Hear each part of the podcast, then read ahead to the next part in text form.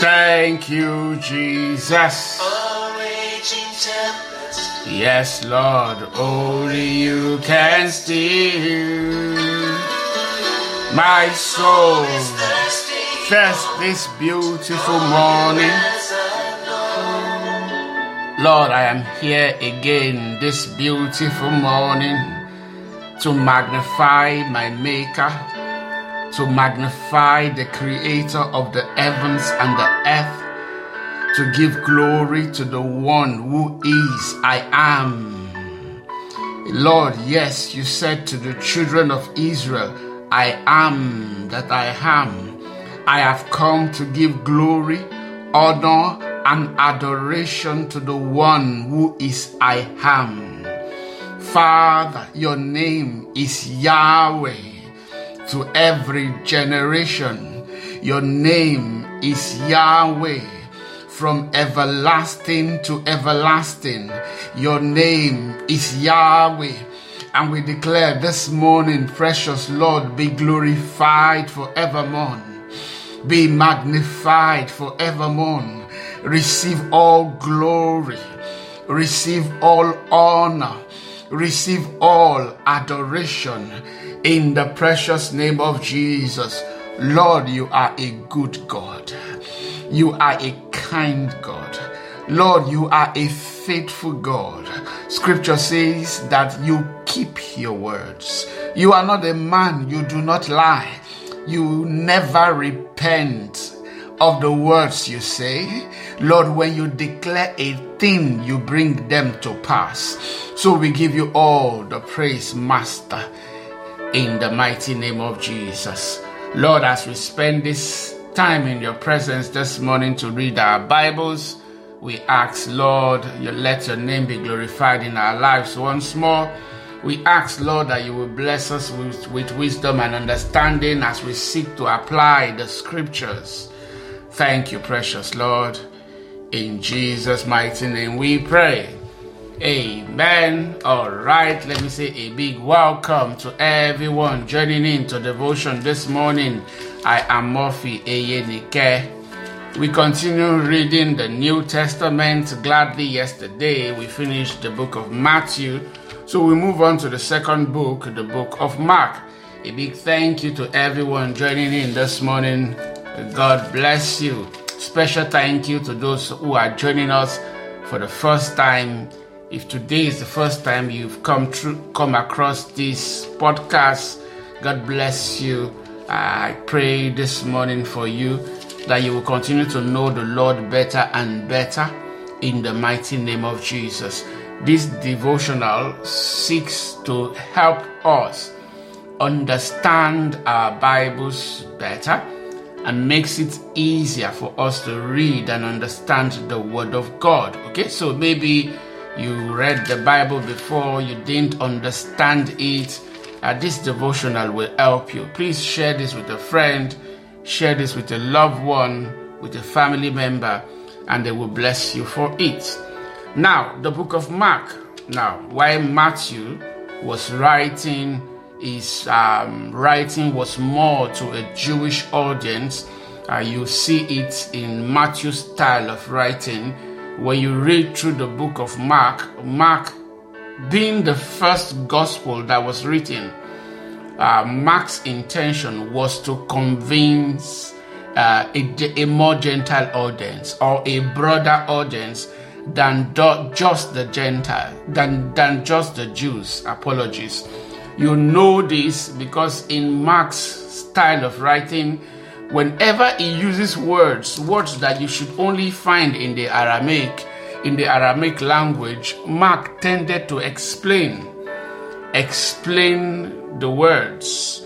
When Jesus said, Talitha koum, Mark is the only one who explains and says that meant rise, little girl, rise. Okay, so uh, that's that's the first one you want to note Mark, like I said, was the first gospel that was written. Um, you see that it has, I think that's 16 verses, 16, sorry, 16 chapters, but Mark is unusually detailed. Compared to every other gospel, Mark is on you, in fact, the shortest, but the most meticulous. Uh, Mark also writes in story format. So if you are looking to uh, to you want to share the gospel with your children, a story in the gospel of, uh, with your children, Mark is the book for you. It is detailed, gives you by far more details than what you will find, uh, what you will find in the other gospels. So we did an harmony of the gospel earlier this year, and, and you can go back right here on this podcast to to get it. You will see that every time we looked at a story, the same story written in Matthew, Mark, Luke, and John, we got by far more details in the book of Mark. All right, so let's read together this morning. We'll be reading, we'll be commenting, and this will help us in our studies this morning. Mark chapter 1, John the Baptist prepares the way. So, this is the good news about Jesus, the Messiah, the Son of God. This is the good news about Jesus, the Messiah, the Son of God. Now, let me say right from the bat there are many, several manuscripts. I have shared the manuscript tradition with us. You can go through the podcast also, just go through the channel and find out our discussion on the manuscript traditions. There are manuscripts that do not include the Son of God. So, what you have here is this is the good news about Jesus. This is the good news about Jesus, the Messiah. Okay? But the manuscripts where we translate the New Living Translation says, the Son of God. Why was Jesus killed? It was because they said he was claiming to be the Son of God. This is the good news about this is the good news about Jesus the Messiah, the Son of God. It began just as the prophet Isaiah had written so, one of strangely you will notice about the book of Mark is that it re- it heavily references the Old Testament.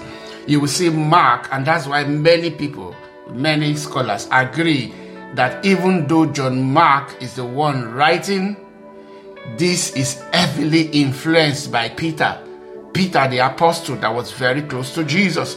There were many things that only Peter, Peter James and John saw, okay, so Peter would have had to be the one to give, to pass on some of those information to, to Mark. He says, It began just as the prophet Isaiah had written. What did the prophet Isaiah write? write? He said, Look, I am right, I am sending my messenger ahead of you, and he will prepare your way. I am sending my, my messenger ahead of you, and he will prepare your way um, of course, you can also find that in Malachi chapter 3, verse 1, is a voice shouting in the wilderness, Prepare the way for the Lord's coming, clear the road for him, clear the road for him. Just turn to Isaiah chapter 40, uh, verse 3, and you will find that right there. He says, He is the voice shouting in the wilderness, Prepare the way for the Lord's coming clear the road for him. We know that this is referring to John the Baptist, right? Verse 4 says, This messenger was John the Baptist. He was in the wilderness and preached that God and that preached that people should be baptized to show that they had repented of their sins and turned to God to be forgiven. They were baptized to show the baptism was not what saved them. The baptism was what showed that they had turned to God for forgiveness, right? Uh-huh. so, all of Judea, verse 5, including all the people of Jerusalem, went out to see and hear John. And when they confessed their sins, he baptized them in the Jordan River. When they confessed their sins, it showed that they had confessed their sins by baptizing them in the Jordan River. So if anyone tells you that salvation can be obtained through baptism, they don't know anything. Okay? That's not what the scripture preaches to us. Um, asking God for forgiveness and turning to God is one thing, baptism is something something else. Verse 6 says his clothes, that's John's clothes, were woven from coarse camel hair, and he wore a leather belt around his waist. For food, he ate locusts and wild and wild honey. John announced, look at John's announcement, someone is coming soon who is greater than I am, so much greater that I'm not even worthy to stoop down like a slave and untie the straps of his sandal. I baptize you with water I baptize you with water, but he will baptize you with the Holy Spirit. John is only stating what the prophet Joel had promised in Joel chapter 2. It says that in the last days, God will pour out his spirit upon all flesh. In the last days, in Joel chapter 2, Joel also prophesied that during this time, the end of the ages, the end time would come. Okay? So, I baptize you with water, but he, the person coming after after me, whose sander I am not even worthy, okay, to un, to stoop down like a slave to untie, okay, he will baptize you with the Holy Spirit. Hallelujah. Verse 9 One day Jesus came from Nazareth in Galilee so John would have been doing this every day. John was baptizing people, but John was looking for someone. John did not know Jesus. Jesus was his cousin, okay? John was just slightly a few months older than Jesus. John was his cousin, but John did not assume that Jesus, the one he knew growing up as a child, was the Messiah. So one day Jesus came from Nazareth in Galilee and John baptized him in the Jordan River. If you do the harmony of the gospel, you see the intriguing story that happened here. John told Jesus, Look, I'm the one that should come to you or be baptized by you. How can you be asking me to baptize you? And Jesus said, No, let's fulfill all righteousness.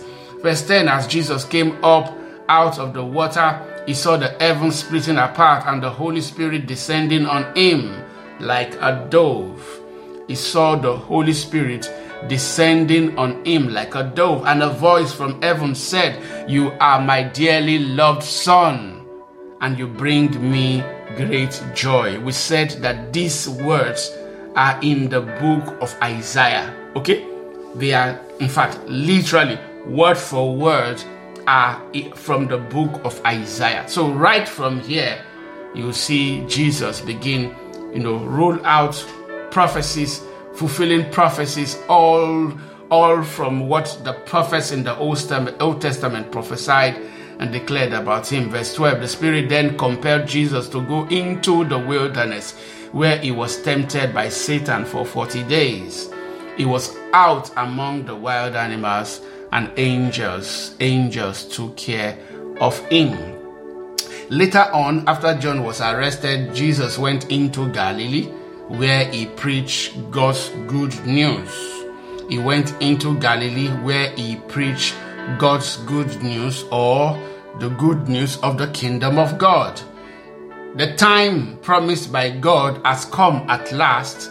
If you want to know what that time is, just go and read Joel, Joel, the book of Joel, especially Joel chapter 2. The time promised by God has come at last. He announced the kingdom of God is near. Repent, repent uh, of your sins and believe the good news. What is the good news? The good news is that God has made it possible, has made a way for mankind to come back to Him to be saved. That is the good news. That is the good news. And it is the good news we preach. We do not preach condemnation. It is not our duty to go and tell the world that their sins will condemn them, they will perish in their sins. Uh, maybe somewhere there it might come up, but really the, the major part of the good news is to let people know that they don't have to die in their sins. Hallelujah. Now let's look at the first disciples from verse 16. One day, as Jesus was walking along the shore of the Sea of Galilee, he saw Simon, this is Simon Peter, and his brother Andrew throwing a net into the water for the fish for a living.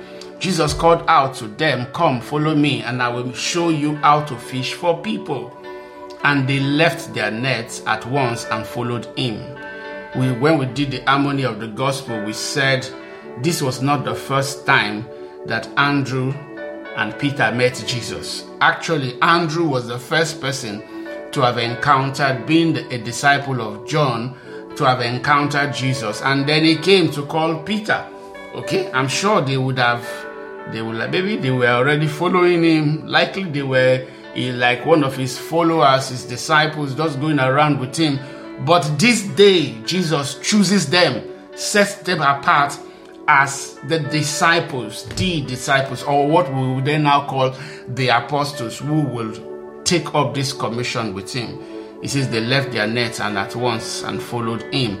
A little further up the shore, Jesus saw Zebedee's son James and John in the boats repairing their nets. He called them at once, and they also followed him, leaving their father Zebedee in the boat with the hired men. Jesus and his companions went to the towns, the town of Capernaum. When the Sabbath day came, he went into the synagogue and began to teach.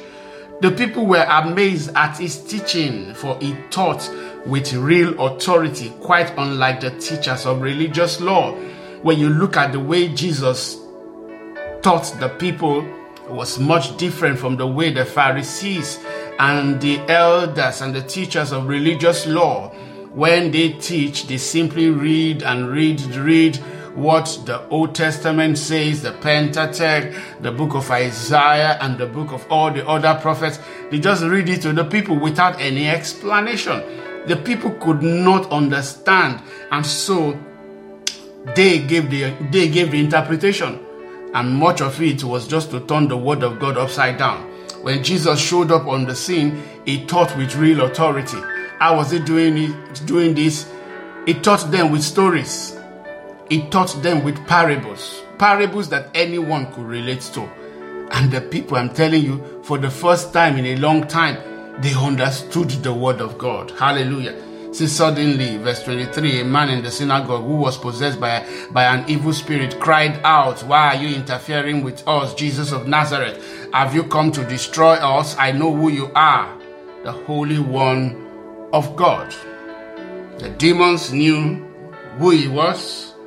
Those who killed him said that this is who he claimed he was but some people claim, say that Jesus never claimed to be the Son of God.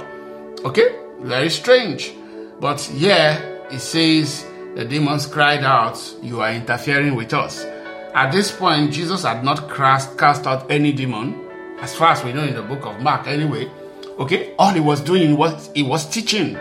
And his teachings were interfering because the Bible, the, verse 22 says the people were amazed at his teaching for he taught with real authority. His teaching alone was enough to interfere. he said, You are interfering with us, to interfere with them. He said, Have you come to destroy us? I know who you are, the Holy One of God. But Jesus reprimanded him, Be quiet, come out of the man, he ordered. At, at that, the evil spirit screamed, threw the man into a convulsion, and then came out of him. Amazement gripped the audience. And they began to discuss what had happened. What sort of new teaching is this? What sort of new teaching is this? They asked excitedly. It has such authority. Even evil spirits obeyed his orders. Obey his orders. The news about Jesus spread quickly throughout the entire region of Galilee. Hallelujah. All right, so let's try and finish chapter 1. Next, Jesus heals many people. After Jesus left the synagogue with James and John, they went to Simon and Andrew's home. Now, Simon's mother in law was sick in bed with a high fever. They told Jesus about her right away. So he went to her bedside, took her by the hand, and helped her sit up. Then the fever left her, and she prepared a meal for them. He healed her not by telling the fever to go, he healed her by just holding her hands and raising her up, and the fever left her. That evening after sunset, many sick and demon possessed people were brought to Jesus. The whole town gathered at the door to watch. So Jesus healed many people who were sick with various diseases and he cast out many demons. But because the demons knew who he was, he did not allow them, he did not allow them to speak because they knew who he was. Mm-hmm. so, maybe you hear me referring to this again and again for those who seek to, to discountenance, to make the Word of God, our Bible, they want to turn it into a lie. They claim that Jesus never said that he was the Son of God. Okay? And if they can prove that, if we agree to that, I'm telling you, that totally destroys everything about the New Testament. Okay, so we must be able to point out right from the scriptures that Jesus says to, to everyone who listens to him that he was the Son of God, and we've pointed this out several times. Verse 35 says, Before daybreak the next morning, Jesus got up and went out to an isolated place to pray. Later, Simon and the others went out to find him. When they found him, they said, Everyone is looking for you. But Jesus replied, We must go on to other towns as well. Uh, he says, We must go on to other towns as well, and I will preach, and I will preach to them too. That is why I came. Jesus came, first of all, to, to enlighten the people, to, to be the light that is shining in darkness for all to see and then to give his life as propitiation for the sins of the whole world. That was why Jesus came. Jesus did not come to become a local champion. If what he was interested uh, was to be popular, he would have just stayed in one location, become very popular, move on to Jerusalem, become very popular there, and I'm sure he would have found his way to Italy, to Rome, where he would have met with the emperor. But that's chicken change to what he came for. They said, Jesus, they told him that everybody was looking for him. Everyone is looking for you. Jesus replied, We must go on to other towns as well. He ran away from popularity because he knew his message. And I will preach to them too. That is why I came. So he traveled throughout the region of Galilee, preaching in the synagogues and casting out demons. Next, let's look at Jesus heals a man with leprosy. And I think this is the last part of chapter 1. A man with leprosy came and knelt in front of Jesus, begging to be healed. If you are willing, you can heal me and make me clean, he said. I don't know why the man said this. They've been bringing several people to him and he has been healing them and casting out demons from them. So I don't know why this man said, if you are willing. But actually, the truth is, until now, only Elisha had ever healed anyone of, prophecy of, of, of leprosy like this. Okay? So, maybe the man has a point. This is very rare. If you are willing, you can heal me and make me clean, he said. Um, moved with compassion, Jesus reached out and touched him. I am willing. He said, Be healed. Instantly, the leprosy disappeared instantly. When we read the book of Matthew, we, we, we saw that there were times instantly people were healed. There were times during the same hour people were healed. But here, instantly, the leprosy disappeared and the man was healed. Then Jesus sent him on his way with a stern warning. Don't tell anyone about this. Instead, go to the priest and let him examine you. Take along the offering required in the law of Moses for those who have been healed of leprosy. Um, yes, of course, you can find that in Leviticus chapter 14, right? Yes, take along the offering required in the law of Moses for those who have been healed of leprosy. This will be a public testimony that you have been cleansed. But the man went, this guy was a clown let me just let me just say the truth. Let's extend my let me extend my time for a bit. This guy was a clown. Jesus said, "Don't just go to the priest. Go and show yourself. Let that be a public testimony." The guy said, "I don't need public testimony. When everybody sees that I'm healed, it's enough public testimony." But the man went and spread the word, proclaiming to everyone what had happened. As a result, large crowds soon surrounded Jesus, and he couldn't publicly enter a town anywhere he had to stay he had to stay out in the secluded places but people from everywhere kept coming to him amen i don't know about you but that was that was interesting so we see here the bible said that man said if you are willing and jesus said ah of course i am willing and i'm saying to someone this morning jesus is willing to heal you the bible says they brought to him all who were who were sick and were possessed by demon and everyone that was sick jesus healed them and cast out every demon what am i trying to point out see everyone who came to jesus for anything jesus healed them jesus delivered them no wonder the bible says that we should come to him those of us who are burdened carrying every burden come to Jesus, Jesus will lighten that burden. So this morning, I'm encouraging somebody walk every day with Jesus. Hand over your challenges to Jesus. Hand over your burden. Do you need healing this morning? I want you to pray, Lord, heal me. Heal me.